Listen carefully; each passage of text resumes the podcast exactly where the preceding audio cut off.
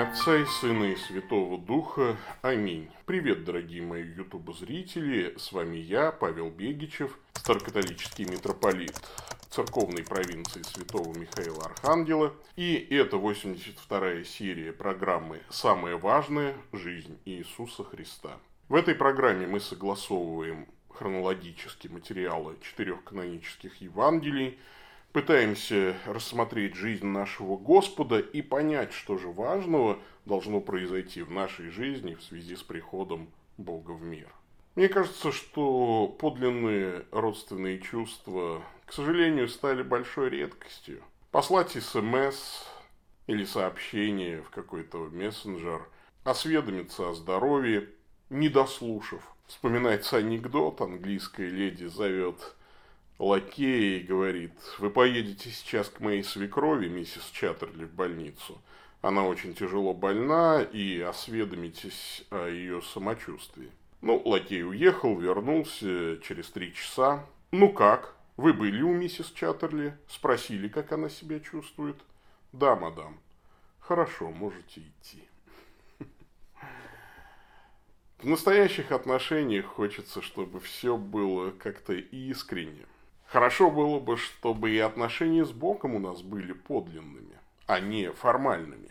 И вот сегодня мы прочитаем с вами такой текст, где показывается, что подлинность отношений с Богом даже не всегда напрямую зависит от земного родства. Вот некоторые думают, а где же потомки братьев Господа? Может быть, они как-то вот особенным образом помогли бы нам стяжать благодать? Но нет, церковь даже не заостряет на этом вопросе внимание. Видимо, потому что апостолы очень хорошо усвоили урок. Бог выстраивает с людьми искренние и живые отношения. Давайте прочитаем Евангелие от Матфея, 12 главу, с 46 по 50 стихи. Когда же он еще говорил к народу, матерь и братья его стояли вне дома, желая говорить с ним. И некто сказал ему, вот матерь твоя и братья твои стоят вне, желая говорить с тобою. Он же сказал в ответ говорившему, кто матерь моя и кто братья мои? И указав рукою своей на учеников своих, сказал, вот матерь моя и братья мои. Ибо кто будет исполнять волю Отца моего Небесного, тот мне брат и сестра и матерь.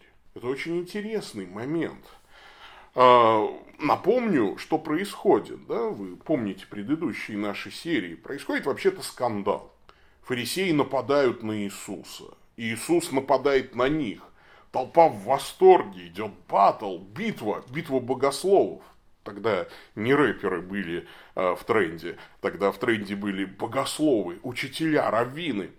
В общем, все в восторге. Со стороны невозможно понять, что вообще происходит в доме э, слышны крики «психопат», «сумасшедший».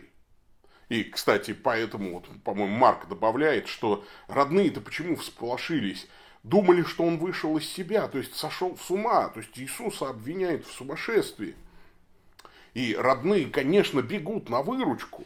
А поразительно, что Бог не спешит выйти им навстречу, потому что его отношения с людьми построены не на кумовстве, вот матери братья твои пришли. Хорошо, но мы не договорили.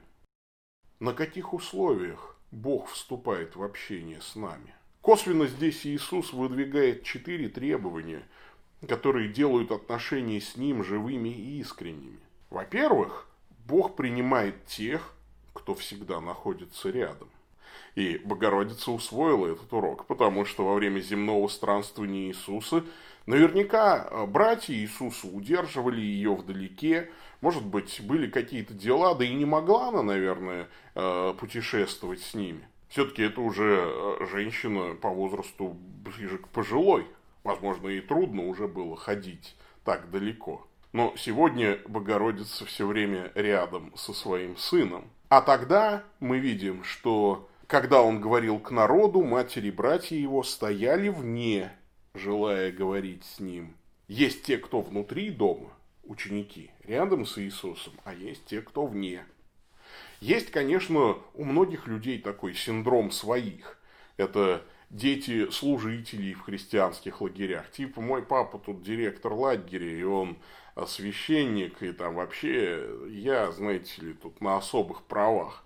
Нет, ты не на особых правах, ты на таких же, как и все, правах. Некоторые в Царстве Божьем не прочь так себя бы повести.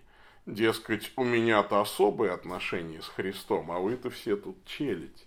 Но нет, для того, чтобы иметь особые отношения с Христом, нужно их действительно иметь. Нужно действительно быть рядом с Ним. Друг – это тот, кто может всегда быть рядом с тобой. В соцсетях у нас тысячи и десятки тысяч друзей. Но если тебе нужно затащить громоздкое пианино на восьмой этаж без лифта, сколько людей откликнется? Если у тебя сломалась машина там, за 300 километров от Москвы, и ты абсолютно один, не можешь никого вызвать, приедут ли они помочь тебе? Бываем ли мы рядом с Господом всегда? И часто ли выставляем его за дверь, чтобы вершить какие-то свои дела? Часто ли живем, как будто бы Бога вообще рядом нет? Это большой вопрос. Во-вторых, Бог принимает тех, кто слушает больше, чем говорит. Обратите внимание, вот здесь с 46 по 48 стихи прям такая игра слов. Говорил, говорить, сказал, говорить, сказал говорившему. Он говорит, и они хотят говорить с ним сами, да еще увести его, так как решили, что он сумасшедший. И тот, кто сообщает весть о родственниках, тот ведь тоже прерывает Христа. Хотя делает это очень вежливо, но вежливость в данном случае глупая и опасная. Лучше невежливо промолчать, слушая Иисуса, чем вежливо его перебить. Бог дал нам два уха и один рот, чтобы мы больше слушали и меньше говорили. Мы же чаще всего склонны болботать сами. Мы говорим, говорим, говорим в молитве, и нам некогда послушать. А ведь даже послушать иногда молчание Бога гораздо полезнее, чем говорить самому. А еще есть такое христианское словечко «видение». У нас есть видение нашего служения. Знаете, видение – это то, что остается у глухого. Бог же любит когда его слушают. Даже если вам кажется, что надо что-то делать или что-то непременно сказать, что надо срочно спасать Христа, то, может быть, на самом деле начать нужно с того, чтобы помолчать и послушать. Собрание глухих – это ужасно. Люди смотрят, но не слышат, не меняются. И в церковь часто люди ходят как глухие, как мумии. Они заглядывают в глаза священникам – они готовы молиться, готовы петь, готовы рассказывать о своих грехах, но не готовы помолчать и послушать, и научиться. Посмотришь на такого, и по виду он живой, но он как зомби. Он слышит не Бога, а только самого себя. Бог гремит громом, шепчет в веянии тихого ветра, а он не слышит ни так, ни так. Слушайте Бога. Иногда лучше помолчать и послушать Его. Третье. Бог принимает тех, кого сам преображает. И, указав рукою свою на учеников своих, сказал, вот матерь моя и братья мои. Иисус протягивает руку, и здесь Матфей употребляет глагол, который обычно употребляется для делания какого-то чуда. Обычно простер руку свою, коснулся и исцелил, да, там, совершил чудо какое-то. А ведь это и есть чудо преображения природы человека – усыновление Отцу Небесному. Иисус простирает руку и указывает и говорит, вот матерь моя и братья мои, те, кто слушает Слово Мое. Иисус не отрекается от Богородицы, не отрекается от своей семьи. И мы видим, что Он любил их даже больше, наверное, чем они его. И, конечно, никто не умоляет заслуг Богородицы Девы Марии и будущих заслуг уверовавших в Иисуса братьев его, из которых среди авторов новозаветных посланий мы знаем Иакова и Иуду. Но указывая на учеников своих, как на братьев и мать, Иисус хотел показать, что Он приглашает весь мир в свою семью, богочеловеческую семью. Всякий может войти в церковь и стать близким для Бога, своим для Бога. И, конечно, не уничижая Богородицу и родственников, Иисус хочет показать, что спасение погибших он считает более важным делом, чем беседа с родными.